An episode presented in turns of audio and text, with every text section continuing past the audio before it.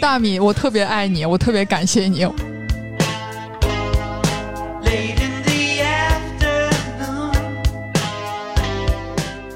你是不是有点尴尬？嗯，就略略对对，有点尴尬 是吧？没事儿。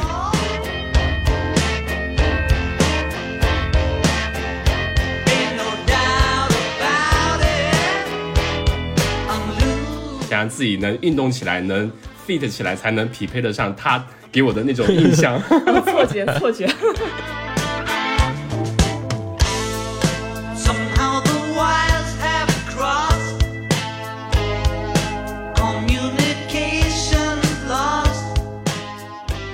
大家好，我是阿火，一个喜欢把自己丢到荒野里面做实验的厨子。大家好，我是日常跑代码，偶尔跑跑山，动不动就跑题的主播大米。大家好，我是园子，是一个动不动就喜欢带着阿拉斯加去爬山的狗主人。嗯，大家好，我是深交，嗯，我是一个身在运动相关行业，但不知道自己具体干什么的这么一个人。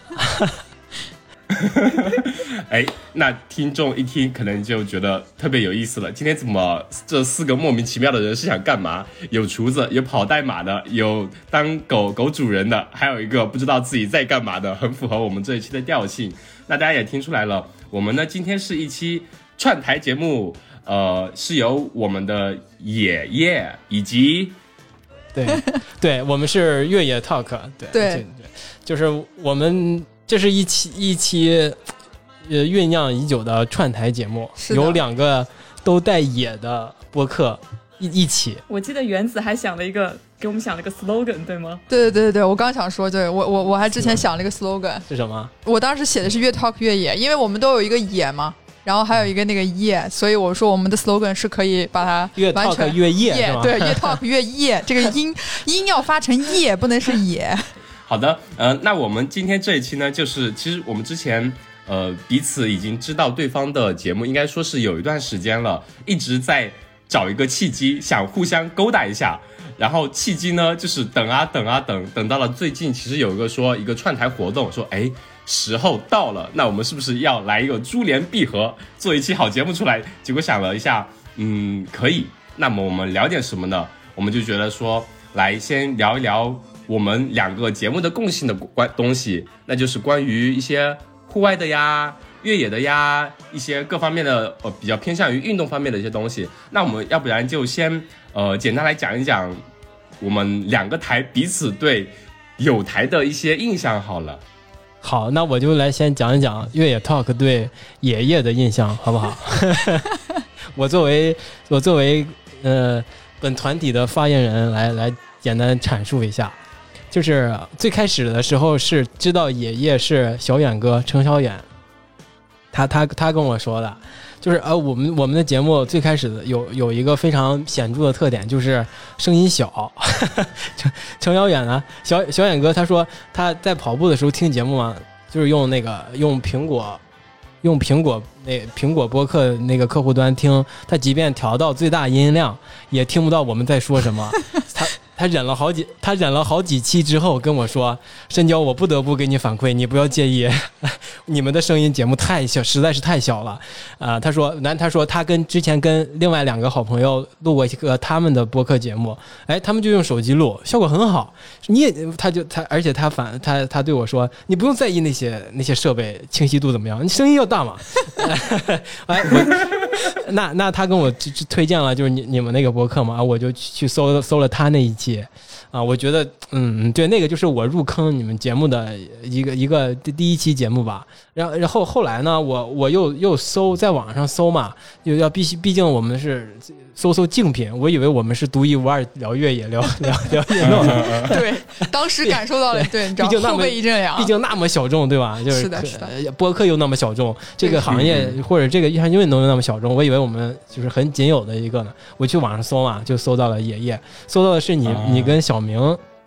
你们跟小明聊的那期。不过那期我没有听啊啊！不过那期我没有听，我但是我知道了爷爷。呃，这两个印象重合在一起之后呢，我觉我觉得我真正就是就是特别喜欢你们的节目，还是那期就聊聊冰川的那一期。对，那个我也就是啊因为因为那个嘉宾聊的纪录片啊和全球变暖啊，都都是我个人非常感兴趣的话题，所以我就听进去了。啊，给我的印象就是、阿火确实话很多，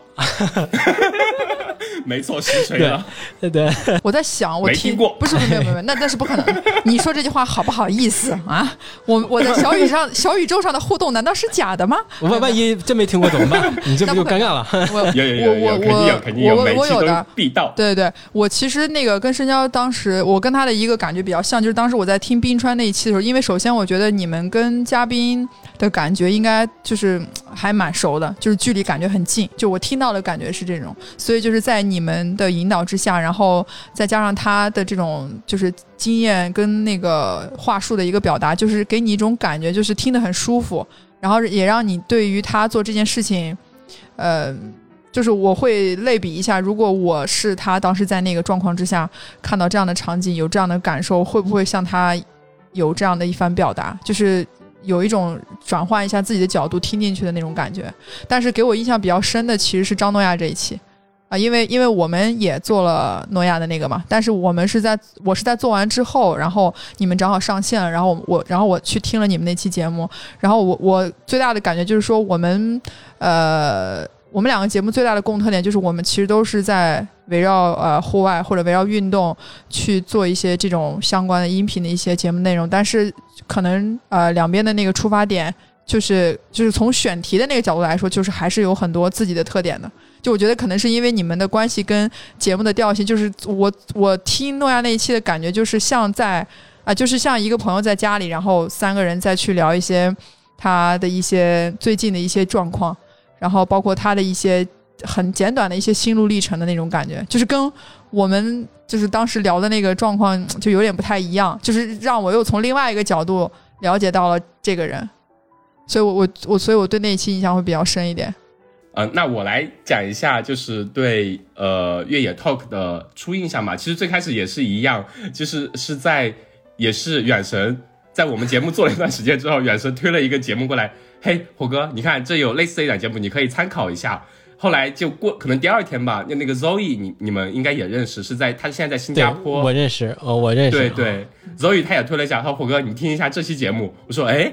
真的有做一样的节目，然后是关于，因为我们最开始做的时候都是邀请我们身边的嘛跑团里面喜欢跑越野的朋友来分享他们、呃跑步的一些故事，就觉得哎这个好搭呀。一开始看这个名字，我就跟大米说，还好我们当时取名字好像取了歪了一点，因为当时我们取了好几个，是说叫越跑越野，嗯，还有叫什么越跑呃越野越浪啊，还是什么就之类的这一系列的一些东西，就肯定会有越越野两个字，对。后来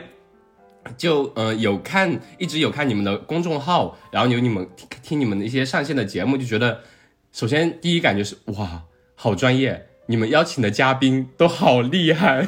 这也是最开始的印象。后来有听节目的话，就觉得你们呃做的那些节目比我们最开始做的那些都要质量高很多，因为我们最开始完全就是没有大纲，也不做后期的剪辑，纯粹就是用那个 Anchor 直接就是一个电话 call 过去，全程录下来，不剪一一刀。然后听你们的时候，你们每一期的呃那个音乐背景的选择，包括嘉宾，还有自己有一些，比如远程录的时候做一些剪辑，内容都做得很好。所以就有开始在学一些，比如说，呃，那个 show note 里面也要怎么去更好的梳理一些单集的内容啊，就这方面的。呃，在印象比较深的是最后后面的几期有你们有聊到过一个，比如说呃精酿啤酒那期也是是一个串台哦，然后我就觉得诶好像很有意思。就还有在最近的一期，其实你们有聊到呃请了那个。呃，马爷过来分享的一个户外，就是气候变化对于一些户外运动啊，或者说他们自己见闻的一些影响，我就觉得就是你们的调性其实跟我们的一些选题选择有很 呃很类似，会比较注重说不是说纯粹的只是分享一些运动，分享一些呃纯粹的户外带给你的或者一些运动带给你的快感，更多的可能也会聚焦到一些呃比较。深远的一些社会议题上面来，我就觉得这个跟我们其实是很契合的。对，嗯这也是我的感觉，就是一个是觉得你们的文案，因为我我主要负责我们的文案嘛，就你们的文案做的特别用心，包括那个公众号那么大工程量，呃，转成文字版，我是我感觉我们是没有那个精力。还有就是，我会觉得我们就是更像。嘉宾输出型的播客，就是靠嘉宾撑起来的一个播客。你们会输更多的输出自己的观点啊，去谈论一些自己的看法。那我们呃就可以开始今天的我觉得你忘了讲一个很关键的一点啊，就是我们俩是 couple，、然后原子和深交并不是，哦，对，这是一个一 非常要澄清的一点，已经有很多人误会了。大米，我特别爱你，我特别感谢你。我刚在心想，哎，那天我们明明在群里说好这个话题要在这一期节目 要把它着重聊一下，难道是把这个给我放在了片尾吗？终于，一定要放在片头，终于或，或者是剪剪到最开头播十遍那种。我记得当时有你们有一期应该是公众号的那个节目，就为什么会造成这种刻板印象，是因为有一期公众号，我记得可能是去年年底还是什么时候有一期是说，呃，大致的意思是说。很多粉丝听众听了节目之后，开始反而对两位主播特别感兴趣，对主播的被主播的个人魅力所吸引，是类似的一个呃标题的，我记得。所以那时候我就会想，难道他们跟我们一样也是夫妻档？CP 粉是吗？对，借此机会吧，真的是要澄清一下，就是他们呃园子他妈催他也催的比较紧，这个 我跟他就是纯粹的工作伙伴关系，除了工作几几乎不怎么见面的，是就是即即便是在线上聊天，也聊的也是播客相关的事情。播客以外我们从来不聊。对对，就是在做播客之前呢，可能我们还会聊一些各自的私人的生活呀，或者是就是分享一下自己的心情，就是有什么不不开心的事儿叫一起喝酒。呃，但是自从做了播客之后，就界限非常之清晰。对，然后基本上也没有过再像原来什么约喝酒的这个这个过程了。对，嗯因为因为是因为随着是吧，我们做了这么多，就做到三现在之后，就是有时候录节目会排到，比如说工作日的晚上，对，所以有时候一周可能会见的比较频繁，对，就已经很烦了，所以就没有再不会就不会再有像之前还能约出来喝一次酒的那个状况，完全没有。所以我，我我我可能也是，我不知道是不是因为我们之间可能有一种这样工作上这种默契啊、可能会让大家觉得我们是一对 couple，但是完完全全不是，好吗？好的，好的。那呃，在商业互吹之后呢，我们还严肃认真的来聊一聊主题。那么，其实我们刚之前在选题的时候呢，有在说我们要聊一聊什么。那因为我们两呃两位两期节目嘛，都是比较注重户外运动这一块，呃，越野啊、跑步呀，以及其他一些相关的一些议题。呃，那我们说就来围绕着我们共同的主题来聊一聊。那么首先，呃，像刚开始我说的，我们四个都是比较喜欢玩户外运动的，要不我们就从自身出发，来简短的可以介绍一下我们自己当时是怎么入坑户外运动这个圈子的呢？要不我们从宝藏原子开始吧。啊，那行，那园子先说。我想自 我想抛砖引玉一下，被人拦住了，那让园子开始吧。你是不是有点尴尬？嗯，就略略微对对，有点尴尬是吧？没事儿啊，我那呃，我第一次入坑，因为刚我们我我在看到这个这个题目之前，我就在想，我这个入户外的坑应该先从马拉松开始。就我要说，我第一次跑马拉松应该是二零一三年的四月份，这个时候呃，这是当时入坑。就是算第一次跑步的一个一个赛事，起因呢，就是因为那个时候，呃，我刚刚进到易跑网工作，呃，一三年的时候，易跑网应该是对，应该估计跑步很久的人应该会知道这家公司，就最早做什么跑步的这种一家互联网的体育公司。然后当时我们那是我们第一次算是就是带着一些跑友去国外参加一个马拉松，然后第一场就是首尔马拉松。然后本来呢，我是完完全全就没打算去去跑的，就是然后因为我当时的老板也参加这场比赛，我就无意中听到了他们就是进行了一场就是这种呃算是什么，就是赌博一样的行为，就是在猜我会不会受他们的这个这个刺激去参加这场马拉松，然后他们在猜我会不会完赛。当时他们压的，我也不知道他们压了多少钱，然后我老板当时就说了一句：“我跟你说。”他绝对不可能，对，因为当时我老板还给我起了一个外号，叫我黑鸭，你知道吧？因为我当时入坑了易跑网之后呢，我就每天每天都在算是在就是正常的这种健康跑，所以我就晒得很黑，本身肤色也没有那么白。后来我们我老板就说，如果黑鸭跑下这场比赛，我就送他一块手表。哇！然后我当时就无意中听见了这句话，我也不知道我脑袋是哪根筋不对了。然后我那一天就跑完了这场马拉松，我截止目前我都记得那个成绩是五小时三十六分。对，然后这个就是算是我第一次入坑，入坑这个这个马拉松这个行业，呃，马拉松这个比赛吧，我觉得这也算是入坑户外的一个起因吧。嗯，入坑之后就一发不可收拾了，对吗？入坑之后就在这个这个工这个行业里面就一发不可收拾，然后马拉松也一直在跑，然后成绩一直是保持在五到六个小时稳定的发挥，从来没有突破过。嗯嗯，后对，然后后来就发现好像跑公路有点不太适合我，这个速度这时间去山里挺好的。所以深交哥你呢？我呀，我我觉得，我觉得我。我感觉我从来没有入过户外这个坑吧，就是就是我自己认为啊，呃，我我最开始是其实是一个键盘跑者嘛，就很早之前就 靠嘴巴跑，就对，就很很很早之前不就是开始写就是跟越野跑相关的东西啊，然后就是因为写的东西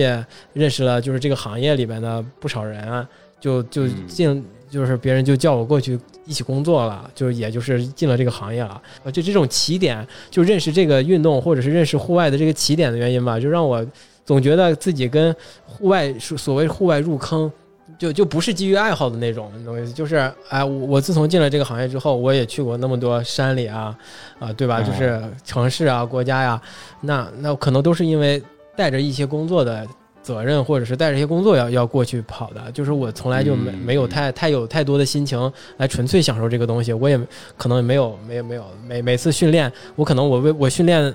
要跑一场比赛是为了在更更更贴近于能感受这项运动来更好的工作，都不是为了纯粹是因为爱好或者是喜欢，一直以来可能有有这么一个隔阂吧，或者是出离的感觉，对对于户外这个这个这个事儿，当然了。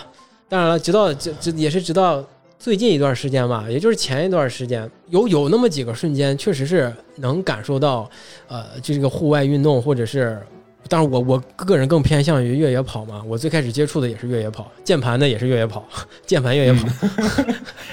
也是就是呃，我个人会觉得，哎，越越野跑，我我跑步会会很累的情情况下，我总会低着头跑，我也不在乎周围的风景是什么样子的。那那我走着走着，我可能就累了，我就直起腰来一，直起腰来，眼神往前一飘，啊，就就这么这么一片开阔的地儿，远处有什么是是山峦起伏啊，或者是在城市的上空俯视一个城市，就有这种这种感觉或者是风景，会让我觉得哇，这就有可能是户外越野跑或者是在户外运动对我个人来说。最大的魅力点啊，就是可能是在这儿，一直带着一个出离的心，但是也偶尔能感受到它的魅力。你们俩呢？大米先说呗，对，让大米先说。啊，我大米先说。我摁住他。其实我入坑的那种时间节点，我也想不起来，应该也就是大一大二的时候，就是喜开始先喜欢上跑步。但是我我不我不是确定那样算不算一个真的入坑户外。我我可能想多谈谈原因吧，我就。我觉得主要是因为一个一个简单的外因，可能跟大家比较像，就是我比较喜欢那种环境，大自然下可能会给我带来很多未知啊、惊喜啊，就跟平时生活不太一样。然后一个很大的内因就是，其实我是一个又怂又有很强好奇心的人。然后，对，然后就是其实我我可能过去那么二十多年都是按部就班的上学啊、上班啊，但是我心里其实很恐惧那种一成不变。或者说看得到头的生活，然后去山野里面就会比较像我的生活一个调节剂，或者说像是我生活中啊性格中叛逆的一部分吧。然后又有一个矛盾点就是，我虽然想叛逆，但是我不敢像比如说像诺亚那样彻底改变我的生活方式，就变成一个流浪山野的人，呃，或者说以此为生。然后我就觉得去户外运动像像一个呃中间，呃怎么说像个调节剂一样的，可以把我。心里的猛兽放出来溜一溜，然后我就我就会觉得在山里那个自己是，呃，才是我自己最想成为的自己。好了吗？这都这这都开始自我剖析了吗？要聊这么深吗？就是瞬间觉得咱俩有点肤浅，是吧？你是不是写好稿子了？是思考过了，是反思过了。我思考过了，不然我没有什么可以讲的。阿火嘞，呃，我的话就是，其实大米呃，他有这么一个剖析的过程，我其实能佐证一些，是为什么呢？就是。其实我是在他之后才开始入的坑，因为他大一、大二开始跑的时候，我还不认识他。他大三、大四的时候，我认识他了，我才我才知道他哦，这个女孩子跑步好厉害啊，她还健身，不厉害，不厉害。然后我就说，那我也得开始运动一下。我之前是从来没有开始运动，我是因为她我才开始运动的，才开始慢慢的从家门口的五公里开始跑。那时候已经在澳洲这边了，那开始去参加一些跑团的活动，想让自己能运动起来，能 fit 起来，才能匹配得上她给我的那种印象。错觉，错觉。后来就是有有一次是应该是第一次，我们那个跑团有去参加一个这边的一个越野的系列赛，它是在这边大洋路，就在墨尔本一个很比较有名的自驾的那条海岸线上，它那个就是我人生中的第一场越野马拉松，呃，越野跑吧，甚至不是马拉松，才十五公里。然后那次我就觉得。最开始都是在城市里跑，那次第一次去到山野里之后，就其实像深交哥提到那样，我因为第一次跑山野，爬坡的时候特别累，低着头跑跑跑。但是它那个海岸线那条线呢，是你在一个灌木丛或者比较高的灌木丛里面，当你跑到某个尽头的时候，在一个海边的拐角，突然出现在你面前的是一片那种大海的样子。我就很累的时候，低着头低着头，一抬头，突然拐角处就看到了一整片空旷的那个海域。突然就感觉整个人都被视野都被打开了，突然就整个人都放松开来了，那种感觉我就觉得是特别特别特别舒服的啊！那时候其实已经认识大米有一段时间了，我心里就有个想法，以后一定要把他追到手，然后带他过来跟他一起看这种风景啊！因为我知道他喜欢跑的话，应该也是肯定会喜欢这种越野的。然后后来就开始跟有蛮多朋友一起在这边的一个叫芒砀山嘛，呃，丹德农呃山里头一起跑。就会发现有蛮多的 trail，每次在里头跑的时候，可能是会比较自由的那种状态吧。因为之前在这边读博的时候做科研啊，有时候其实周中压力挺大的。去山里的时候，就是完全可以不管工作也好，学习的这些压力，在山里头能放飞自我。呃，还有我能佐证大米的一点就是，他说能喜欢把心里的猛兽放出来遛一遛。每次就是他一下坡，我就看不到他人，我只能拿个摄像机啊，或者是那种 狗扑在他后面捕捉他的身影，然后导致现在呢，基本上他说他有好奇心，这个绝对是真的。每次一有什么比赛放出来，他就说：“哎，我能去跑这个吗？我能去跑那个吗？我能跑这个四十吗？我能跑那个五十吗？”我只能看看他说：“我说，嗯，行吧，你去吧，我去给你做 crew。”就是如果归根到底的话，就是我觉得。户外带给我的那种呃自由的感觉，或者说比较开阔自己的视野，能让你短暂的逃离现阶段的生活，是我比较喜欢的。同时，我觉得另外一个点是因为大米喜欢，所以我也喜欢。所所以你 你你过分了，过分了，撒狗粮，靠！这这受不了了是吗？有有对，如果有知道我们朋友呃，就是在我们圈子里的那些朋友，他其实都知道我为什么开始跑步，为什么开始减肥，都是。这个原因 知道啦，知道了，我们完完全全 get 到，就这这这盆狗粮吃的特别好，真的特别开心。我的，我的，真的是，我开始接下来都闭嘴。我觉得我是不是太自卑了？就是我觉得我认识太多大神了，我就导导致我不好意思说自己已经入坑。我觉得我还是个门外汉，所以我也找不到我入坑的。其实我刚听你们讲完之后，感觉好像我这个也不算完完全全的入坑，因为我我也有一点是被工作驱使去要做，就是要要进入户外去做这件事情。但是我觉得我真正说，呃，到不了说发自内心喜欢他，就是我真的能理解他，并且我能理解这些人在这些在就是当他在这个运动或者在户外当中，他的情绪跟他的那个状态是什么样的时候，其实还。真的是说，通过就是越来越多的，就是比赛啊，尤其是就是国内跟国外不一样的比赛场景，你去看到这些运动员的状态，包括呃这些赛事的这些志愿者，或者是可能呃一些很简单的就观众啊等等，他们这些给你的这些就是最直接的这些反馈，就让我真的感受到说，嗯，其实户外还是很值得我们去入坑去感受它的。就是那个跟我们正常在就是社会当中或生活当中的那种交流是是是不一样的。我想有一点是，比如说呃，两位其实都是在这个行业工作，呃，比如说你们去到一些地方，甚至自己参加比赛的时候，呃，尤其是你们在起点或者终点看到那些跑者冲线的那一刹那的那种表现、那种情绪，应该是很能体会到他们那种会被他们那种情绪所感染的吧？应该。嗯，你深交你先说。嗯我就就还是那个嘛，我就是我我站的角度不一样，你懂我意思啊？嗯嗯嗯就是我站的角度不一样，那我很我很难被就是普通人或者是就是大大家完赛的那种喜悦所打动的，真的这样说会不会被骂呀？我在 会，会是一种比较理性的一种角度去观看这场比赛本身，这样子嘛。对你你不不用往回找补，对对，是的，我就是可能就是因为呃就是跟跟个人有关吧。那对我来说，就我我可能在在其中在终点，尤其是终点那个能感受到大家的完赛的喜悦，并没有那么强烈。即便是即便是我自己跑完了比赛，我可能都没有那么的开心，不会因为我完成了一个比赛会会特别开心。真的，我真的是这样的人。我我啊跟他完全相反。就我我在终点我是个没有的时候，感情的人。我我不知道，呃，但是我这也不能用男女性别这样去区分吧。但是我是觉得我跟他确实是完全相反，就是我在起跑的那一瞬间，跟在终点的时候，就是那种就是看到别人冲线的那个那那个状况，其实我还是很就是。就很激动的，我我我有一个记忆非常深的一件事情，我估计深交可能都不一定记得，就是，呃，我们俩有一次去参加过一场越野赛，那个。啊，你记得是吗？好，对，那那个那个越野赛是第一届 Sky Running 的一个比赛，当时是在稻城亚丁，啊，那那个也是我第一次，就是我第一次去一个就是高海拔的地方。然后我当时下了飞机之后呢，就我因为我们那时候是一个媒体团，就有有一些老师就已经有一些高反的反应了，就主要就集中在说他那个嘴唇会变成紫色嘛。就明显他呼吸也会比较慢，然后当时我们下了飞机之后接我组委会接我们的人就已经准备好了那个就是氧气瓶，就是那种就是呃就是可以便携式的那种，就已经有人开始吸啊吸氧啊什么，然后我跟深交当时好像都还没有什么太多反应，我当时心里还暗自窃喜，说诶这是不是因为我从小在新疆长大，所以我对于这个反应还没有这么明显，然后。我们就入住到酒店，然后其实第二天，哎，是第二天吧？第二天就就就开跑了，第二天还是第三天，反正就中中间没有太多去适应，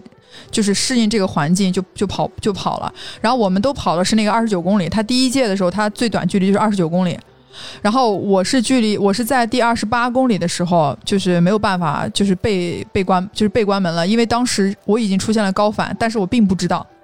啊，那一路我跟申娇我们两个人都是一起跑的，然后到二十八公里的时候呢，还是那个就是那个旁边的那些就医疗救护人员跟我说，就说你的嘴巴已经变紫了，但那个时候我已经呼吸有点有点难受，但是就觉得可能是因为累喘，因为一直在爬坡嘛，旁边那个驴那个驴跟马都喘成那样，就我当时心想说，我我我这么喘也是正常的，然后后来那个医生就说不行不行，你你你就别跑了，说说那样，然后我当时就跟申娇说，我说那你走吧，还剩一公里，我说我说你你你也别陪着我，你赶紧走吧，我说我我我自己在这儿，我有我自己在这儿就好了，然后他就先就让他先走了，因为毕竟这个比赛第一届，然后一这公里吧？一有一公里二十八，差不多应该是哎，我觉得得有应该是有一公里，我觉得得有四五公里，我没那么远。绝对有那么远。我哎，这不是重点，重点是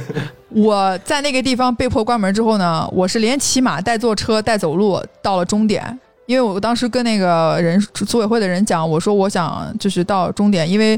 我要在折回起点也一样更远，所以我说我想在终点等一下我的朋友。然后呢，他说好吧，那我们就把把你送到那个山下面，然后你自己走上去，就几百米就 OK 了。然后我说好，然后我到那之后，我就一直在等他冲线回来，你知道吗？因为是我也没想到他这么慢呢，等等等等半天，为啥这么慢？还不知道怎么回事儿啊？等了半天，我说这人怎么还没来？我当时就在想，他不会有什么事儿吧？因为手机也打不通嘛，就是上面也没有信号，我就一直在担心说呃会不会有什么事情，就一直也没到什么。然后我们就我就跟呃旁边认识的朋友在说，我说我说我有一个朋友还没来，然后等他真的是他冲线那一瞬间，我的眼泪唰一下就流下来了。就是哇一瞬间我就哭了，我当时哭的那感觉就是我的天呐，他他他就是真的是，终于就是到终点了，并且身上看着就安安全全也没有什么什么情况，然后我就哭了。然后重点是我哭完之后我就跑过去了，本来脑海中想到的画面是，你知道吧，就是这种最起码有一个亲人之间来个拥抱，来个拥抱啊什么的，哎，结果完完全全没有。就 然后深交哥是很冷静的看了你一眼，干啥？非常冷静。我那对你瞅啥？对非非非常之冷静。真的就是那句话，他看着我就是你瞅啥的那个状态。哎，我 你为什么？哎，为什么要哭呢？对啊，就那一瞬间，我就后来我瞬间我那眼泪哭得更伤心了。更伤心的点，我不知道是因为他没有任何的反应，还是说还还是说我觉得我的天呐，这是？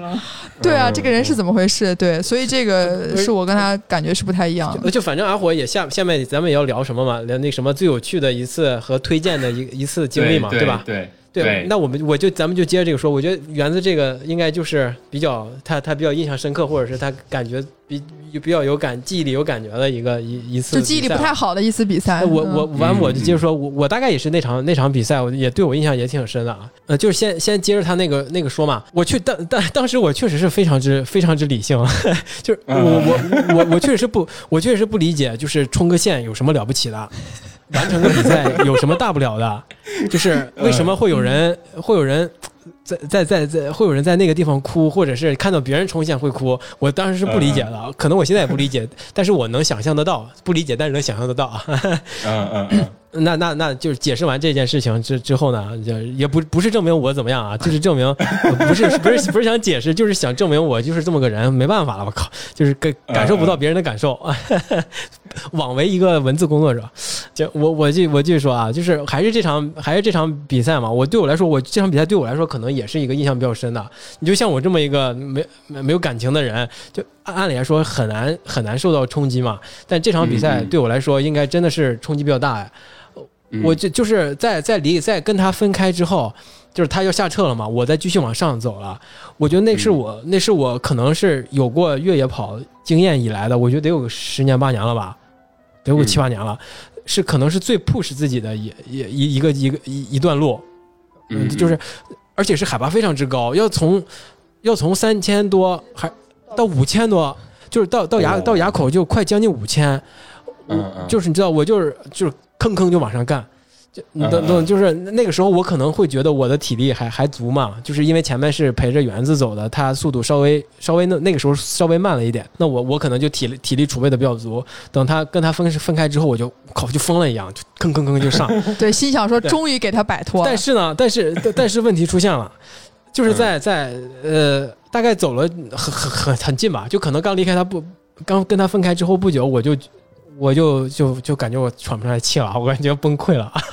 嗯嗯呃，那我只能我只能一步一步往上挪。那个时候我就我不知道是不是危险，因为我没有之前没有过高海拔经验。我即便在现在我也回想那个场面，我也不知道那个是不是一个危险的状况。但是反正我当时是继续往上挪了，就一点走，一点点走，一点走，慢慢恢复过来了之后，呃，是又又往上走了一段，就开阔了之后，哎，我就觉得我的状态恢复过来了，可能就是适应了吧，就可能那个刚才那段太拼了，就是瞬间没有跟上，氧气没有跟上，那那那那之后就适应了一些，我我就恢复了一个比较好的节奏啊。当然那是我跟小明，我跟小明一起参加的比赛，嗯迎头嗯迎头看见他回来了，他已经折返了，那最后那条的赛道那条那段是折返的，他已经回来了。嗯嗯 完了，我就继续往上走嘛，继续往上走啊！而且我又出现了一个，我能量胶没带够，巧克力也没带够，而且到、哦你知道到山上吧，就很裸露的状况，就风就开始大了。我当时只哦穿着皮肤风衣，当时只穿着皮肤风衣这，是非常不对的，要跟大家讲。对，当时只穿着皮肤风衣，就是那种没有任何防雨的皮肤风衣。幸亏当时没下雨，幸亏当时没下雨。嗯，真的嗯嗯而那个、那个、那个、那个叫什么？呃，志愿者还跟我说：“你穿这么薄，没事吧？”我穿短裤、皮肤风衣，我靠！但但是我我把帽子，因为当时没下雨嘛，我把帽子一戴，就一系紧，我就觉得瞬间就暖和了嘛。但是我跟别人、嗯跟路路过的人又要了几几条能量胶和巧克力，我就继续往上走。那这时候速度已经很快了，嗯我觉得我速度已经起来了，我还想追一追小明呢。当然最后还跟他还是差了好长时间。嗯，我我就往继续往上，继续继续往继续往上走，呃，因为他需要爬上一个垭口，就是这个这这个折返点吧，是个垭口，你可以上，但是也可以不上。反正折返点就是在垭口底下那么一个地儿啊、嗯那有志愿者在那儿等等着你嘛。你到这儿，其实你你打个打个卡就可以回去了。我就我就当时我就想上垭口，你知道我也不知道哪儿来的什么。哪儿来的心情，或者是对哪儿来的心情或勇气，我就想上那个垭口。那好吧，我就上。那我就对肯定是爬上去了嘛，还拍了几张照片。那我在这坐了一会儿，我觉得挺挺好的。那我就拍完照片，我就留念之后，我就继续往下走了嘛。我这嗯下坡这段路我跑得非常之快，我我觉得我要我靠那那我觉得真是在作死啊，真的是在作死，就没没有摔倒或者没有怎样，真的他妈真是真是太幸运一件事儿，没有下雨也是真的太幸运的一件事儿了，嗯呃就就就最后就到了终点，就回到了终点嘛，嗯，就就碰到了啊看到园子一个啊，对哭着来迎接你的园子。对，就看到了一个泪眼婆娑的一个一个人，我也不知道他为什么泪眼婆娑，为什么要过来想拥抱一下，那那我就应付一下好了啊。我觉得你这句话说出去，我我甚至我当时都没有没有意识到这这是就有问题的，后来他才跟我说，我我才认识到有问题啊、嗯 就就是这样，是不是一个没有感情的人？没有感情的写作机器。当对对，我这个时候特别想听一下，就是阿火，你觉得对于他这种行为，你应该你肯定不会对大米做出这种行为对的，那我可能今天今天就是跪在门口跟你们聊，跟你们录的了吧？对，但其实呃，换一个角度来说，呃，会不会觉得就是呃，深交哥你其实是很享受把自己沉浸在那个比赛里面的，所以不会考虑到说园子是不是在终点等你啊，会不会为你迟到感到担心，不会想到这些，是因为你过度沉浸你在这个比赛。对那那场比赛确实我是非常沉浸在里面的。可以，呃，那我讲一个比较比较呃开心的经历吧。然后这个比赛的话，它有啊、有个比较有意思的背景，就是它其实是在一个墨本这里有个叫 Yarra Valley 的一个小镇，上面叫 Marysville。然后你们如果前几年有关注国内的新闻的话，应该知道澳洲是有经常会有森林大火啊什么的，然后就是可能烧掉半座山那种。这个地方 Marysville 这个地方，就是二零零九年的时候就经了一个可能是世纪大火吧，把整个村子夷为平地了。然后在那之后，很多人就搬走了嘛。然后当地的呃，在就是火灾之后嘛，然后当地人就说想把这个地方重建起来嘛，就呃以这个为契机，然后举办了这个比赛。呃，主要是说他们的那个 slogan 就是说 We united we run，就想把大家把那些搬走的人重新聚聚集回来啊，然后也可以让更多呃澳洲各地的呃越野者可以到这里来看看这个灾后重建的效果之类。然后我去跑的那年正好是他们的灾后重建十周年，是一九年的时候。然后这个比赛的话，它有几个比较有意思的点，就是它的它它是呃是个五十公里的比赛，爬升其实只有一千六百多，它的路况是非常丰富，所以所以会比较吸引我，因为我觉得我后来不太不太喜欢跑马，就是觉得我经常觉得跑跑马拉松，我虽然虽然说风景在变，我经常心理上会觉得没有什么趣味性，一直在马路边边跑，好像就是跑了两个小时的跑步机一样。但是越野的话就会有各种路况嘛，它那个地方也是有各种什么黄泥的大下坡啊，然后石板路啊，山间小 track，呃，包括也有一小部分的马路就会比较多变，呃，趣味性会高一些。然后让我印象比较深的是当当天其实我现在想想是有点后怕，但是当时我是很开心，就是它也下雨了，然后。虽然没有阿火说的那种转角遇见大海那种海海阔天空的感觉，但是因为那段时间整整个季节呃降雨量非常足，然后当天也下雨，所以它的瀑布啊溪流都是非常的湍急，然后就感觉你边跑就在边听交响乐的感觉。还有就是视觉上的，你们知道，就是雨后的山上其实很容易起雾，嗯，呃，对，间歇的时候会就会有比比较多雾，然后我就我就看那个雾就是飘在树间的感觉，我就会有种错觉，感觉哎呀，我是不是仙女下凡啊？转角遇到了爱，你是我的爱在我的我的爱在起点 crew 我，对，然后然后但是你又跑跑跑跑跑到呃就是下山之后跑进林子的时候，又又全是那种高树啊灌木，又会有觉得自己在。呃，很像那种侏罗纪公园里面的，就又就就从仙女变成了一只小恐龙的感觉。对，嗯，整体来说就是比较嗯，对，还有个还有个事情让我觉得这个比赛我印象非常深刻的，就是因为我当时跑了年龄组第一，哇，这么厉害！括号那个年龄组只有我一个人，啊，其其实我我本来就想问，年龄组不会就你一个人吧？确实对，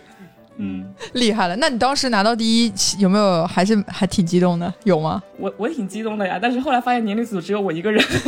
就算了吧。好，阿火嘞，呃，我的话就是也讲一讲一个是比较有意思的比赛，也是我跑的首个半马吧。但是这个比赛它其实呃很有意思的点一一个点就在于它没有设置终点的，就你跑多少就是算多少是这样的，但是怎么算多少呢？它这个名字叫 Wins for Life 嘛，叫 World Run 啊，Wins for Life，我知道那个。对对，它其实是一个呃慈善性质的公益跑。对对对对对，是对。欧洲那边发起的人，就是你每个人的报名费差不多都是在四十英镑或者五十美金左右这样一个价格。你的所有报名费都是集中起来，是一个到一个呃慈善基金会，它是用来治疗那些脊柱病的或者说截瘫的人的，用用于他们的一些疾病的治疗和研究嘛。然后它这个比赛有意思的地方是，呃，在五月份的一个周末吧，全球是全球范围内大概有三十四五个城市，它是在全球同一时间开跑的。所以就相当于是在欧洲的话，大概是中午；在亚洲大概是下午；澳洲这边大概是晚上八九点这样；美国那边可能是呃晚上或者呃白天，呃就大清早或者晚上这样一个时间。然后是同一时间枪响，同一时间跑。他跑呢是呃每要求每个地方他都是要准备好一条一百公里的跑道，这个就很有意思了。所以在墨尔本这边呢是在。一个高速公路上面，相当于封道封了一半，呃，全部空出来是让跑者来跑，封了大概有一百公里的跑呃距离。然后它是在你开跑之后，你就一直跑，一直往前跑，大概半个小时之后，会有一辆车卡车，真的卡车从起点开出来。然后它最开始大概是以十可能十四公里每小时的速度开出来，就比较慢嘛，就慢慢挪挪挪。后面是可能每半个小时或者每一个小时会提速。你等你被那辆车抓到的时候，你就结束了比赛。就这个比赛，我就觉得特别好玩。对对对，是你追你追我嘛，就是你追到我我就追到我。好像那个老鹰捉小鸡啊！对 对对，他就是呃，我当时是有大概计算了一下，他的主页上也有一个呃计算器嘛，就计算一下你要跑二十一公里，大概是需要怎样的配速。我当时算了，好像差不多要五分出头的样子就可以跑一个半马的距离。然后我记得当时我是一六年那时候跑的五月份，然后他当时的那天晚上好像全球的记录是跑了八十八点四四公里，我印象中。然后墨尔本是跑了六十五公里出头，对，你想一下，如果在墨尔本是因为我还九点开跑嘛，我自己跑完，呃，差不多呃一个小时四十多分钟，可能十点十一点了已经，然后跑六十五公里的那哥们估计跑到凌晨两三点了，我当时就在想，那个开车的那个司机肯定在骂你，啊，兄弟能不能停下来，我们早点下班不好吗？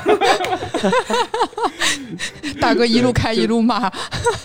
对对对对，这个比赛而且还是没有没有补给的，是自己带东西的嘛？呃，可能就最开始前面会有几个水站这种，就是跑的人也特别多，而且它很合算，五十块钱他要送你一个头灯、一件 T 恤，呃，但是没有奖杯，对，蛮好的。这个是对它首先是一个公益性质，另外一个就是没有距离，你能跑多少全看就各凭本事。你看国国外的比赛是不是公益性质的比较多一点呢？对。跟国内的不太一样。对，呃，对，就下一个话题的话，我们可以来聊一聊。你刚才讲，刚好讲完这个嘛，我们其实有提到 过度的自不自然，过度的自不自然。就就是国内外可能还是有蛮多的一些比赛啊，或者一些氛围可能会有不一样吧。我们就说要不要可以来表达一下自己对呃，比如我们对国内啊，或者两位对国外的一些比赛，或呃，肯定也有自己经历过一些一些看法，看看有没有。呃，一些自己的想法也好，或者。所谓的刻板印象也好，我们都可以聊一聊。就其实我就着刚才就是阿火说的那个，就是你说的那个公益的那个，就让我一下想起来，因为呃，可能原来我工作性质的原因，就是我那时候最早是先开始负责做赛事报名，就是我会对接国内国外各种各样的赛事组委会。其实，在跟就是这是这是我最开始的工作，然后到后来就变成说有一点偏，就是那会儿比较火的所谓就是马拉松旅游，就主题旅游这种，就会要带就带着大家出国跑步，然后不止单单是跑。跑步可能跑步之外会再加一些，比如说看个冰球啊、足球啊，或者是在就是还是跟运动相关，加一些内容在里面。所以我当时给我最大的感觉就是，呃，就是我在国外感受到那种，就是他可能跑步那种公益性质，就是真的，呃，让你觉得非常的，我不知道怎么说那个词，就是让你觉得就是很很很真实。就是举个例子，嗯就是我记得当时我在对很纯，对对对，是很纯粹。就是我在呃，应该是跑巴黎马拉松的时候，就是因为我的速度本来就比较慢，而且我每次其实跑的过程当中，我会比较呃喜欢拍一些照片或者视频，当然目的是为了是我回就回国之后，比如说呃，就是回到国内，我们自己在做比赛的时候，有哪些地方是可以去借鉴、去学习的。然后在当中就就突然间有一个诶一个一个一个一个法一个一个男生就拍了一下我，然后哎我就说哎呃是是就是什么问题，然后他就他就给我看了一张纸条，然后那个纸条上呢就是呃就写的是说他这次跑巴黎马拉松是为了他的妈妈，就他的妈妈得了癌症，然后呢他是希望就是说用这种方式去给他的妈妈去加油，然后他就跟我讲说你可以看一下我 T 恤的后面，然后我就看到他啊、T 恤后面就写的就是 Run for my mother，就是就写了这么一句话，然后他就说底下、他底下就是呃他给我看那个字条，就是给我解释一下这件事情，然后同时他底下又跟我说，就是说呃如果你愿意把你这次呃就是比如说你在就是终点拿奖牌拍照的这个就是这种照片，呃如如果可以的话，你是不是可以发给我发到我的邮箱？然后他就是，然后我就有问他，我说你为什么想要就是要我们的照片？因为对吧，我们毕竟是一个就是陌生人。他说，因为我想就是收集大家所有人就是这种呃，就是拼尽全力运动，就是到最后的这样的没有放弃啊，然后这样的这种感觉，然后我想做一个整体的一个照片，然后送给我的妈妈。嗯嗯就是这件事情我，就我印象很深。然后包括这个，其实是我觉得在这一点上，可能从公益这个角度，呃，国内外之间在就是赛事做公益这件事情上，可能这一点是有一些不太一样。就是关于赛事对公益性质，也是我就是我们之前想讲的一个主题吧。呃，这边还有一些比赛，比如说有一个我们之前也提到过，说叫 Dunk 呃 Duncan 嘛，他那个就是纯粹是比较荒野的一个，就是真的是荒郊野外，就纯粹是有一个人，他叫邓呃 Duncan，他很喜欢在内圈跑，但是他因为意外车祸去世了。后来他的朋友和家人知道他喜欢跑越野，就举办了在他经常跑的那一圈那个范围内举办了这样一座越野跑的比赛，希望跑者能过来参加这个比赛，然后来以此以这种方式来纪念他吧。我觉得这种的呃办比赛的初衷，或者说在比赛中的一些行为，是带有非常纯粹的情感或者爱呀，对那种公益性质的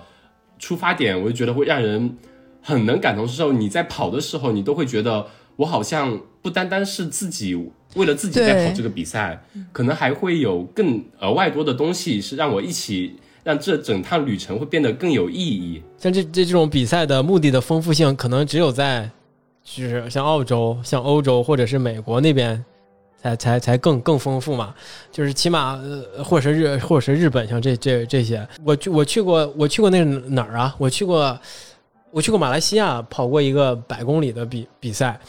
那个我觉得那个呃，就是马来西亚的那个氛围啊，可能要跟国内。更更原始的一一点，你知道吗？比国内更原始一点，就是嗯你知道他们在他们的赛事总监肯就是谁？就是个人跑过一次 UTMB，就在当他的老家或者是某一个很偏僻的一个地儿，就马来西亚那边就很偏僻的一个地儿，找一个风景很好的或者有风景特色，当地政府又支持的，是嗯就会办一场比赛，就是呃吃的也很好，呃去也邀请全世界各地开放报名，就像像这种啊，我觉得跟跟国内没什么区别啊。对，那那我觉得丰富性上就差差差一些。啊，但是很有意思，很原始，很有意思。但是你看，像日本呢、我我也去日本跑过马拉松嘛，我相信日本有有很多呃呃很很多那种就是 local 的，就是非常非常本地的那些一些小比赛，可能更有意思啊。那我参加的像大阪马拉松，可能就是一个非常成熟的商品了，对吧？？包括东京也是一对，就非常成熟了。是对，就是这种商品，就跟国内，我觉得跟国内现在的一些呃影响力大的头牌的一些越野赛或者是嗯马拉松都挺像的，就是它就完全是商品嘛。这是我的一个一个感受吧，就是差异性这个东西还是在不同历史阶段吧。在网上说搜了一下，就是呃公益慈善跑就中文嘛，后来出现了嗯蛮多的都是比如说杭州马拉松慈善跑名额，就是国内有做慈善这块，对很多都是以对以办一个正式的马拉松比赛，然后有一部分比如说一百到两百个慈善名额，然后这部分钱是用来做慈善，这样是有这种方式。好像如果除此之外，其他的就是在我的认知之内，好像没有说纯粹是一个公益性质的做一个 fundraise 的这样一个呃行，以这样一个目的出发去办一场比赛的，应该还是比较少，是吗？很少，嗯我我我我我记忆中，呃，只有也不能叫只有，就是我记忆中的就是最早应该是在一三还是一四年，那个时候，呃，我们还在奥林匹克森林公园南门办公的时候，当时我们有为一个跑友就是做过一个跑步接力捐款的一个活动，那个是自发的。啊对，那个那个那个女生叫郑，呃，我忘了具体叫什么名字，我只知道对方姓郑。然后当时就是因为她也是一个跑友嘛，并且她跑跑步很长时间，最后她查出应该是得了骨癌吧。然后就当时我们就是也也算是一个朋友发起的，然后我们就那个时候就很多人就去奥森，然后接力跑步，然后捐款，就是完成了这样一次活动。啊，这个是我记我记忆当中为数不多的几个。汶川马拉松是不是就是为了纪念汶川地震开始跑的？我我经常看到新闻说，那当时有什么有截肢的女孩也去参加那个比赛啊，重走当年的什么我觉得是就用文体文化这些活动，让更多的更多的人了解新新的汶川是什么样子的。嗯，我觉得这个这个这点目的肯定是有的。但是那个那个马拉松那个马拉松那个独独腿那个女孩子，我但我还采访过这个姑娘，她其实是有一些，这每每年组委会都会邀请她，但是她其实是能力本身或者是呃训练上，其实可能并没有能力支撑她来完成这场比赛，但是她还会抱着一个抱着一个有责任呢，或者是对对对对对对她会有一个这么责任在在身上。对我我我觉得国内外可能在就是因为我们之前就是其实也在谈到就是很多比如说像这种参赛氛围这种感觉啊，我觉得有一个比较大的问题就是可能呃跑者其实还是一部分，但是我。在一场赛事里面，你想赛事里面它不只有参赛的人员，它有办赛人员，其实观众也是很重要的一个环节。因为他们就是决定了说，可能 就是大家在你真的想要放弃或者怎么样，一些客观客观的因素进来，让你最后拼尽全力到终点。其实观众的成分在里面是很大的，最起码我自己是这种感受。尤其是像我们真的跑得比较慢，你说到嗯最终，其实你你要想走完一个四十二公里，真的也很久很久。就说句实在话，嗯也会很累。对，这个我深有体会。所以我我也走过，啊所以我觉得其实有有有一部分氛围比较不太一样，是在你在国外就是感觉到说可能就是呃，不管越野跑也好，马拉松也好，就是就是现场就是氛围，就是沿途的那些观众他是呃很。很发自内心去给你拼尽全力的去给你加油，去给你各种各样的吃的，对吧？去给你什么奏乐也好，写卡片也好，击掌也好，他会用各种各样的方式去 push 你，你赶紧跑，不要停下来，一定要往前走。但是刚才原子讲到一个什么补关于补给的是吗？嗯我的印象其实刚好相反，嗯 就是我记得我在我可能大二好像是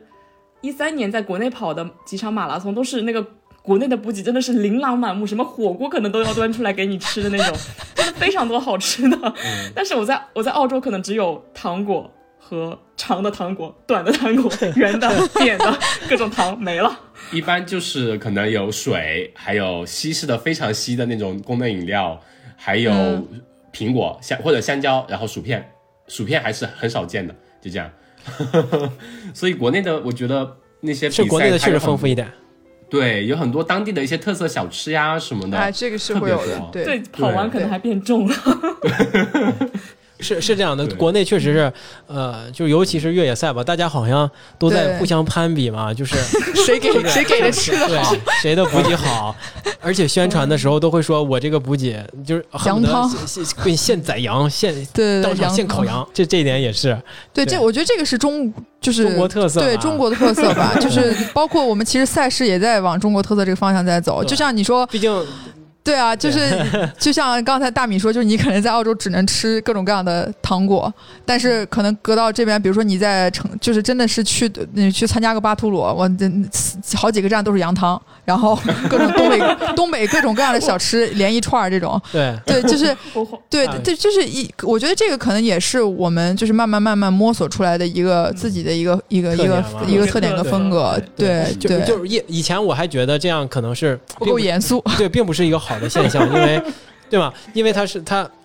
它是因为没有文化支撑，造成那种吸引力，只能通过一些一些手段嘛，就是嗯丰富、不断丰富补给或者怎么样的一些手段。其实这些东西吃了，甚至会并不一定对一个跑者会。他他的消化负担可能会大嘛？就别说我但我现在觉得这是好事儿了，就是你知道补给丰富是好事儿，尤其是大家都摸索出来一条路，往哪条路走了吗？就是开发嗯本地特色嘛。就你看，嗯就像像说的，呃就巴图鲁那边会有羊羊肉汤，因为就是东北嘛，口外嘛，它可能羊肉就好呀。那、嗯那那那什么像南方九九峰那边江浙一带，它会有猪肉饭，或者是就这种这种东西，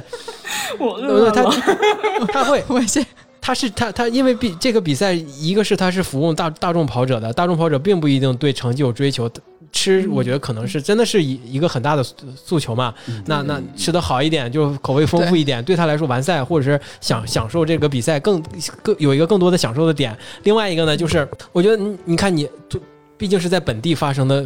比赛，除了风景之外，还有什么能跟本地产生连接呢？吃喝玩乐，有当地特色的美食，肯定是一个嗯让你让你通过比赛了解这个地方的一个一个很好的口那个口吧，很好的一个一个点。呃，其实还有一个，我觉得国内比这边好很多，就是国内各种赛事的文创周边做的特别让我就是星星眼的那种，像那个柴骨糖丝，还有我们朋友嗯他们做一个雁荡四间，他那个纪念品啊什么放出来，我简直是我靠，我能不能高价买一套啊？我能不能不跑买一套？像澳洲的比赛啊，就是除了奖牌，其他的东西都是像那种义乌批发的，而且是那种最偏僻、最烂的店里面做的东西，不仅不仅就是无聊，然后没有创意，甚至你可以发现不同的比赛拿出来的东西都是一样的，换了个 logo 就好了。同一个进货商，对，同一家亚马逊店。我觉得这个可能是马拉松跟越野赛不一样的，就是呃，国外的马拉松的文创，我觉得做的还挺好的。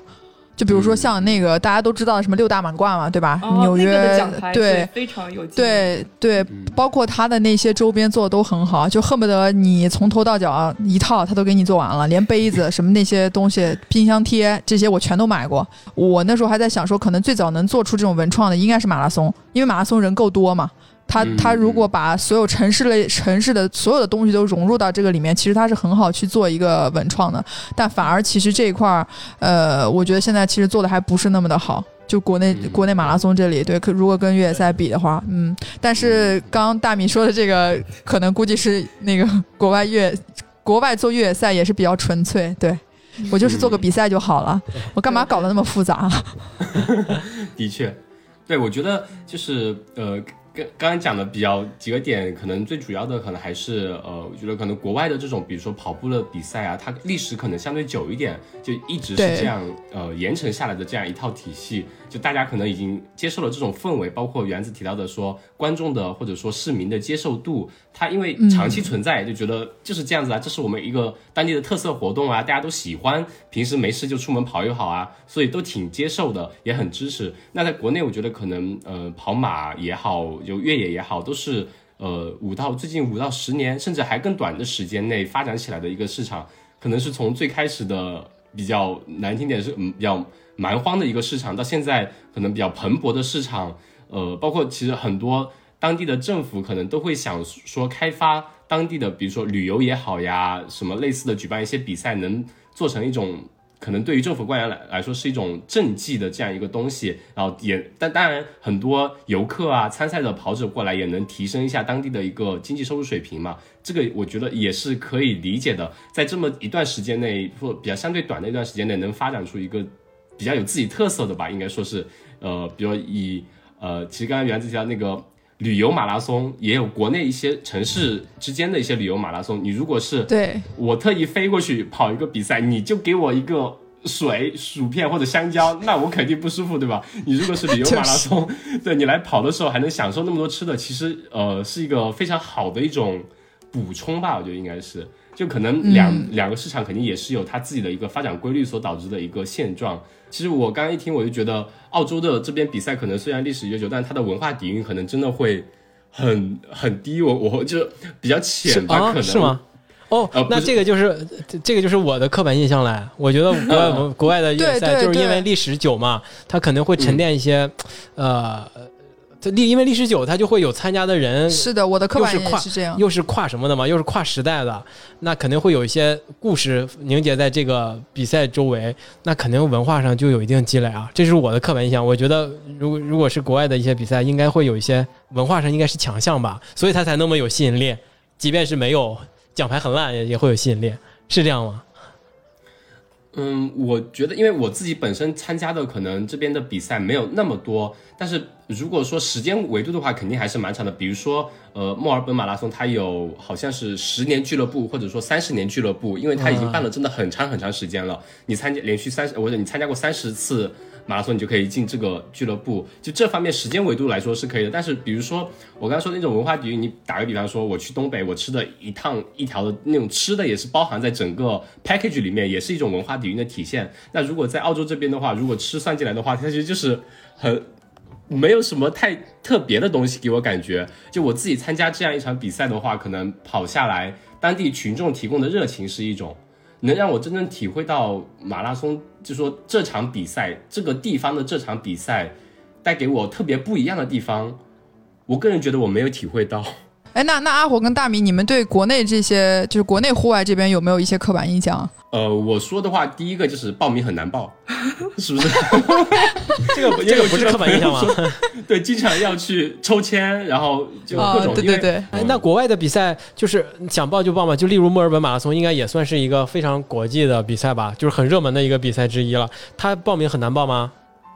不难报，它一般都有 就报了就是 有早鸟，还有早鸟价放出来打折的呢。像越野可能有一些门槛，就是跑就是公路马的话都还挺好报的。对越野的话，它有一些是你可以报，你报完之后，呃，你需要上传一定的成绩来做个考核，你是否足够这个能力去跑嘛？这个可能很多都有，有时候他会是说。早鸟前一百个可以享受百分之十折扣，那那个名额可能会被抢的很快。我们甚至报了一个十月份前二十个人免费，前五十个人哦，前五十个人免费。哇塞，我的天！就国国内的呢，就像你说的，确实是难报，就就肯定是那几个非常有名的更难报嘛，什么北京马拉松、上海马拉松。那你真的是我我报了很多年，可能到现在都没有跑过上海马拉松。对，这事实证明他确实很难报。但是有一些比赛吧，但是有有，但是有一些。你要说啥？到底我给忘了，我靠！但 你别说了，你让阿火说吧。你又忘了说，阿火说，就是这边有有些，就是基本上所有的比赛都是你要报都能报上的，但是有那么一两场，比如说在塔斯马尼亚，他那边有一个，就你呃，如果你们知道塔斯马尼亚那边有个比较名胜的地方，就是好的旅游景点叫摇篮山嘛，它那边有个一圈是将近七十到八十公里，叫 Overland Track。呃，是一个很好的徒步道，那他也会举办一场越野跑，但是他好像我印象中是，呃，每年或者说甚至可能隔几年只开放六十还是八十个名额，你要真的就是非，因为他是为了限制人数来保护当地整个呃山区或者整个自然的环境，免得太多人破坏当地环境，所以他会控制的非常严格的人数，那种时候你才会说想报的时候会没报上，其他大部分都还是蛮好报的。就像什么西部一百、硬石一百的话，你真的是报不上，是吧？几百个人的比赛，殿堂级的比赛可能还是相对有点难，比如说 UTMB 啊、UTMF 这些，对，不仅要分，还要最后去抽签。我觉得这些比赛，比如说你刚刚提到那个西部一百，它应该就有它的文化底蕴在。呃，还有那个，还有那个硬石一百是吗？对，硬石一百也是，对，硬石一百。对硬石的比赛，我记得远神他之前分享过，是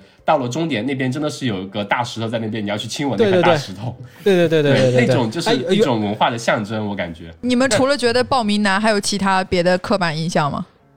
有一个，我觉得现在其实在我身上还存在，就是我感觉对户外这个污名化挺严重。我我一说我要去户外干嘛干嘛，我妈或者我亲戚都会说吃饱了撑着，花钱找罪受。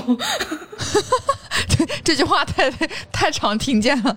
对，现在大家可能印象还是觉得，可能这些都是有钱有闲了才会去干的事情。干嘛办公室躺着不好吗？什么睡着不好吗？为什么要去去去去搞东搞西呢？嗯。对，就是有有钱了，在国内是不是有钱了？你去哪儿玩玩不好吗？为什么要花钱找罪受？是确实是有这个有这个概念，对，就被人怀疑有自虐倾向，花钱找罪受。对，但是我在我在这边听到的比较少，一可能是因为大家嗯习惯了，可能很多 local 呃很多外国人就是从小就是那种。喜欢去山里自己找罪找找罪受的人，或者就是我，我跟这样的人群离得比较远，我就听不到那样的声音。我就觉得我现在我这几年就没听到这样的批批评了。嗯，还还有一点是说，户外是中产阶级的广场舞，有有这种说法吗？就这几年，呃，因为户外可能整个氛围对不同的运动在国内都比较兴起，有没有说大家对？户外的这种评价，觉得哦，是不是有钱人才去玩的？是，就是因为之前有一篇文章说马拉松是什么中中中产阶级的广场舞吧，是有有有有过这么一篇文章。那应该就是移到移到户外上，应该也会有这种，也是有这种说法的。我我的我个人的觉得，就是因为也都是像玩户外的，可能也集中在起码是省会及以上城市吧。对吧？就是那那大家的生活水平都提高了，那物质物质文明上来了，精神文明建设就需要抓一抓嘛。其实我觉得是自然而然发生的事情。你把它说成是广场舞，我不知道他他当初那个表达，把它当成广广场舞是是一个是有贬低的意思吗？我如果有贬低的意思的话，我觉得就是没这个必要了。因为我觉得可能呃，的确有一些户外运动，它是需要有一定的装备基础，你要有钱，然后要有时间。呃，要去买一定的装备，然后有些户外运动，比如说徒步也好，你可能要安排个两三天，甚至更长的时间去完成一条步道。那对于我们现阶段的大部分人来说，可能你在工作不太理解，对吧？对，九九六已经很很很够折腾了，哪有那么多时间去花在？户外这样子，都都在抖音上看人云云云户外，对，云钓鱼，最近看邓刚老师钓鱼很上瘾，是吗？啊，我也在看，涨粉非常快啊！我靠，那那那你们对就是海外的一些其他的户外文化有什么其他的刻板印象吗？就是有还有个印一刻一个印象是大家的环保意识都很强吗？因为因为这提这个问题的原因是之前跟欧阳凯聊，他说美国嘛，起码民调显示，并不是所有的人都都都认为环境保护是必须的嘛。嗯，那我我我就会产生这个问题。那像像像澳洲呢？澳洲是是大家的环保理念，起码玩户外的人的环保理念都会非常的高吗？我觉得我我有两个方面，一个是我在澳洲见到了见到了特别多那种极端怎么说极端环保主义者，对极端环保主义者就是会。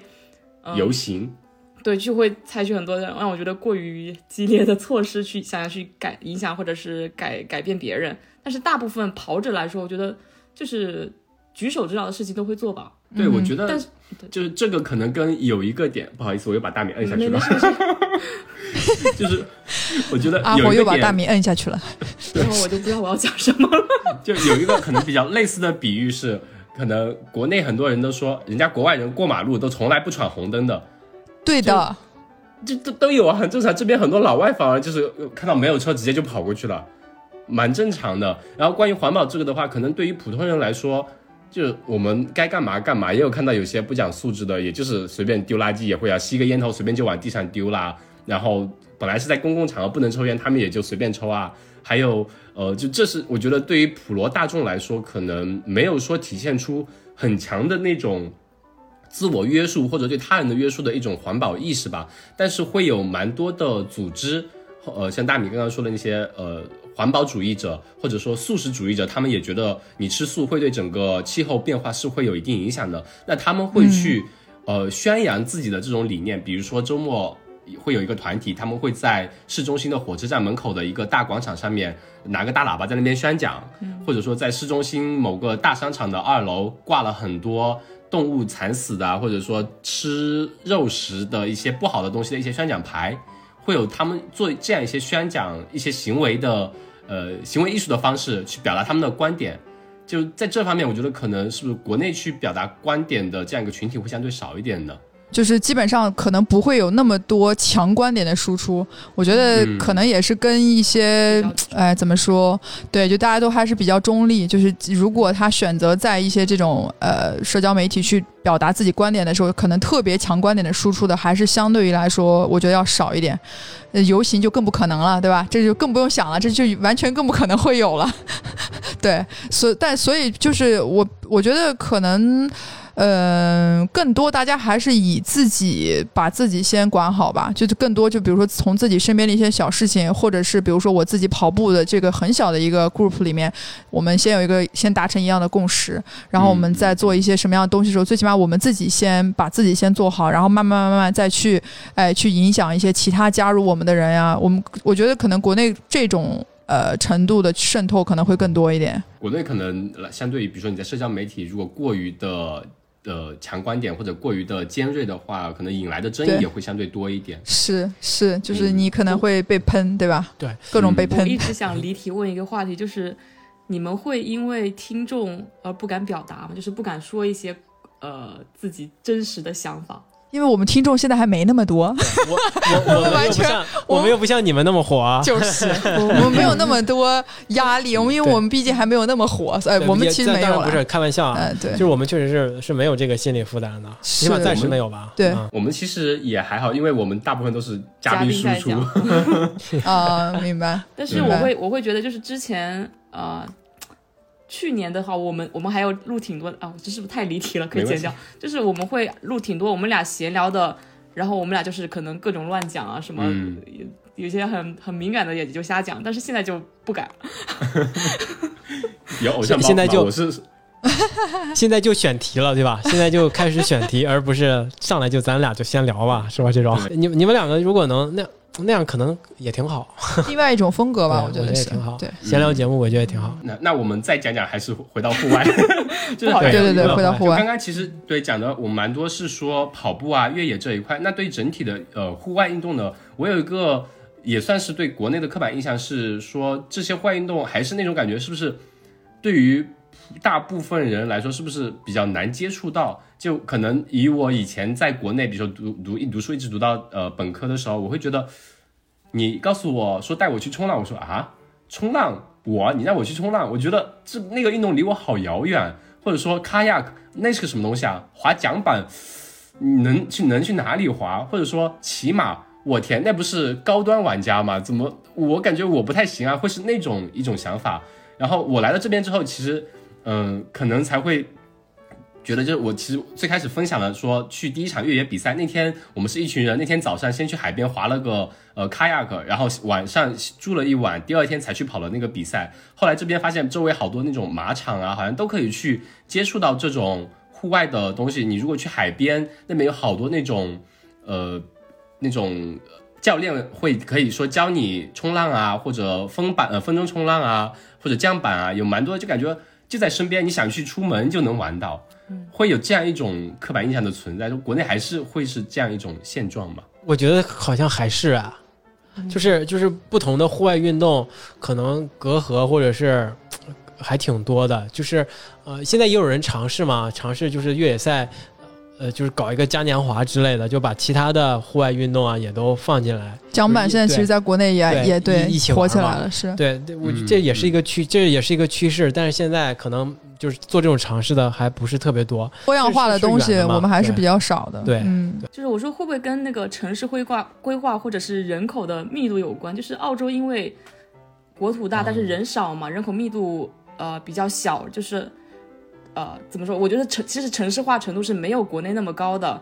然后那些什么公园啊，什么州立公园、国家公园，都是离我们非常近，就是很轻松就可以到那些地方，然后就开始这个对的运动。对的，不会像说对的我先坐个火车，再去个山区，再怎么嗯，怎么样的，就会感觉很周折，难度对的，你像在在北京，比如说你住在东边，你想去爬个香山，你得先开车开个不堵车的情况下，先开个一个半小时到那儿，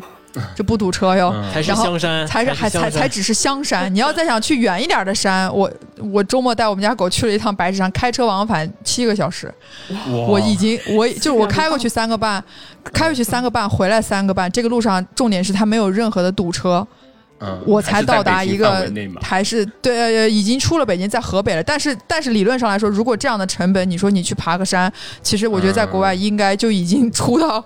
另外一个很远的，就应该去一个更更空旷、更空旷的那种地方了。就我觉得这个刻板印象，我同意刚才就是大米说的那个，就是可能跟人口啊，包括空就是间有关系。对对它的城市规划有很大的关系。呃，我想了一下，对，提到这个的话，就澳洲这边的，虽然说它的国土面积也相对比较大嘛，但是它其实人口都是集中在沿海几个城市，墨尔本啊、悉尼啊、布里斯班、凯恩斯、珀斯，它都是沿海的城市，内陆可能都是比较荒的地方。人口集中在这边的话，你可能往内陆开几个小时就会有山，那你往呃旁边一走，可能就是水，可能对于水上运动啊或者山上的一些户外的运动，户外资源也相对丰富一点，可能就接触的会简单一点。呃，就是说，呃，这边可能还有一种是，可能人的社交方式也是好多户外的，有时候跟朋友约就会说，呃，哎，周末我们去哪个公园啊，然后可以去一起去，呃，跑个步啊，遛个狗。对，其实有时候并不是那些老呃那些老外有多爱运动，是因为他们真的没有别的别的项目可以玩了，哪像国内 是天哪 K 歌啊、烤串儿啊，大半夜你都还可以，晚上一点钟你还可以打车回家，这边就是到了晚上天黑了就各种慌。这就是对户外最好的凡尔赛的回答，有没有？我实在是没有地方去了，我只能去户外了，我没有那个什么。哎，真的是我我我刚才、嗯对刚才那个在在大米说那个就城市规划什么那些，我我其实突然间想到，就是呃因为我比较喜欢潜水。所以呢，嗯去年那一年，对吧？就疫情这个情况，我们根本没有办法出去。然后，呃，我就我就一直就是呃很痒，就在想到底有国内有有哪一些地方潜点是可以下去看不到塑料袋、看不到垃圾，哦是能看到鱼的，但其实能让你选的地方几乎没有。我们描述一下，比如说你理想的一个户外生活什么样？我真的其实很认真的想过这个问题，因为嗯我我我在就是疫情之前，我我我大概每一年都会有半个月的时间去去潜水，然后我最最近比较当时就是一九年比较喜欢去的一个地方就是图兰本。因为巴厘岛嘛，离我们也比较近，我们坐飞机去也比较方便。然后，嗯呃，新就是如果我们说价钱呀、包括钱点来说，就也还 OK。所以我在那边待那一个半月的时候，那种感觉真的是就有一种想法，就是想把我的狗和我的家里人接到这边来。然后我嗯我我也想在这里就是开一个就是供自己，然后跟真的喜欢潜水的人来潜的这样的一个地方就好了。就是真的就有一种那样的感觉，就是我不知道这是不是跟就是你每一天每一天都在城市里工作，面对着这些高楼大厦，天天去跟人聊工作的这种，就是这种环境太多，所以当你真的就是面对一推开门就是大海，然后每一天就是在海里也不用说那么多话的这种，是不是因为这种反差性的生活啊，就让我对这种这种环境、这种户外就特别的向往？我不知道是不是就是因为这种差距的问题。我觉得是，就跟我刚开始讲的那个，我为什么喜欢户外的，呃，那个内因是很一致的，就是因为我嗯太按部就班了，就需要一个这样的生活去怎么说，变成一个信念的东西吧。就说我完成这些工作，我还有机会去体验那样的生活。对对可能对，可能你说的那种理想生活也是也是我想去要的，就是我可以不用去完成我现在一些呃所谓的本职工作，我就可以完完全沉浸在那样的生活里面。像开着房车啊，带着猫猫狗狗啊，然后到处跑啊，嗯，你们现在已经离他他越来越近了。哎，重点来了，重点来了啊！重点来了，这个这个大大大米的重点来了啊！好了，潜意识里没有你。哎，对，计划里并没有阿我火。说了呀，带着哎猫，猫狗狗，那个狗狗就是他。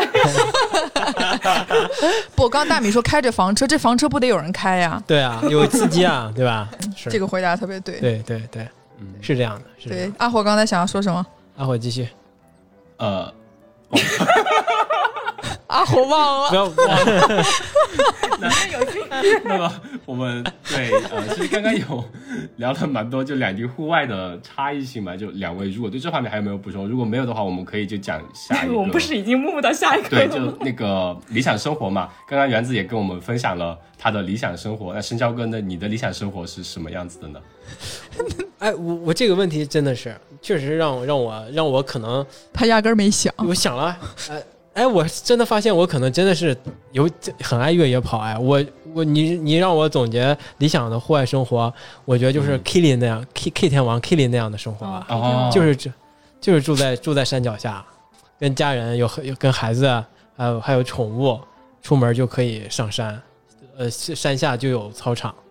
嗯，就是就是这样啊，就上山上你是呃有雪，有各种各样的路况，呃，嗯海拔也够高，呃，也有海拔低的地方，就是足够的荒野供你探索。你可能在这待一辈子，你也可能还会在山上发现新的东西。嗯呃，下面对不对？你又又不是那么的远离呃人类的社会嘛，对吧？就不就是现代社会，就这可能是我的一个理想生活。嗯说着说着，我可能真的是是是挺喜欢越野跑的。我还我你这么说，我还真的想过去搬到门头沟呢。搬到门头沟，门头沟因为在南南面嘛，对，南面离。山离山比较近。哎，你你刚才说这个让我想起，我有一年，就是我我跑完，我我当时去跑完那个巴黎马拉松，当时有一个工作就是呃，就是安排我要去采访那个戴恩。就因为戴恩嗯不是也在、也在法国嘛，啊对，拜在拜访那个庄主。当时他们家真的超级远，就哥哥哥，如果在北京这个说，他应该就是在北京的郊区的那种。就是我真的是打车打了一百二十欧才到他们家，你知道这得嗯，你知道这是多么昂贵的一个打车费。但是我到了他家之后，我就发现，就是我完完全全能明白，就是就是就是就是大约能有现在的成绩，跟他就是这个生活的这个状态，跟他这个氛围有很大的关系。就他带我去看了他们家的那个，就是种植的那个，就是呃葡萄的那个葡萄地，嗯，包括他就是他家对面有一个专门就是就是呃，他不是每一年都会跟他太太，然后包括他一些朋友一起会去自己去摘葡萄，就不太会去说选择像我们这边可能雇个工人啊这种，然后摘完之后，然后专门有那种就是机器去去酿那个酒，就是让你嗯然后对，就那种感觉让你觉得就是像深交说的那种，就是哎。就家里就有庄园，家里就有天天练练上坡下坡的地方，你知道，就那种感觉。我我我是我是不是忘说以什么为生了？我都没想过这事儿。为生，对，人家以这个为生。对，人家能酿酒啊！我靠，K 链 K 链有粉丝啊是吧？如果以后比如说呃。远大的目标就是靠这个播客已经可以维生了，那有没有两两两家人一起搬到某个地方隐居山林，专门做播客营生，然后就可以开始幸福的生活？我们的播客是什么？是我们给了自己一个定位，就是我们提供的内容能能让现代都市人享更好的享受现代社会的一个都市生活，是不是很很什么很很很远大？所以我们必须在城市中，没有生活怎么哎，行？你这个答案你并没有跟我商量过呀。我这这我怎么不知道你有这个说法呢？一直有这说法。哦哦哦哦哦，好吧好吧说一，下，敌台出 Sorry 现分歧，好消息。没声音了，Hello，打起来了吗打起？来了。哎，你们俩说啊，该你们俩了。嗯，我想听听大米的，大米这次里面有没有阿火？好，开着房车，带着猫猫狗狗火火到处跑。我 我的话其实呃。其实就大大米去哪里就去哪里就好了，当司机当厨子就可以了。其实我们是 哇就 呃圣诞节我们出去玩嘛，有一次，然后是住的那个民宿 Airbnb，然后那时候呢、住在是一对年纪比较大的 couple，他们之前呢其实是在哦墨尔本的当一个高中老师的，呃，是那个木工老师，呃木工手手工老师。啊、对，劳技课那种老师，他后来退休了之后嘛，两个人就跑到了墨尔本和悉尼的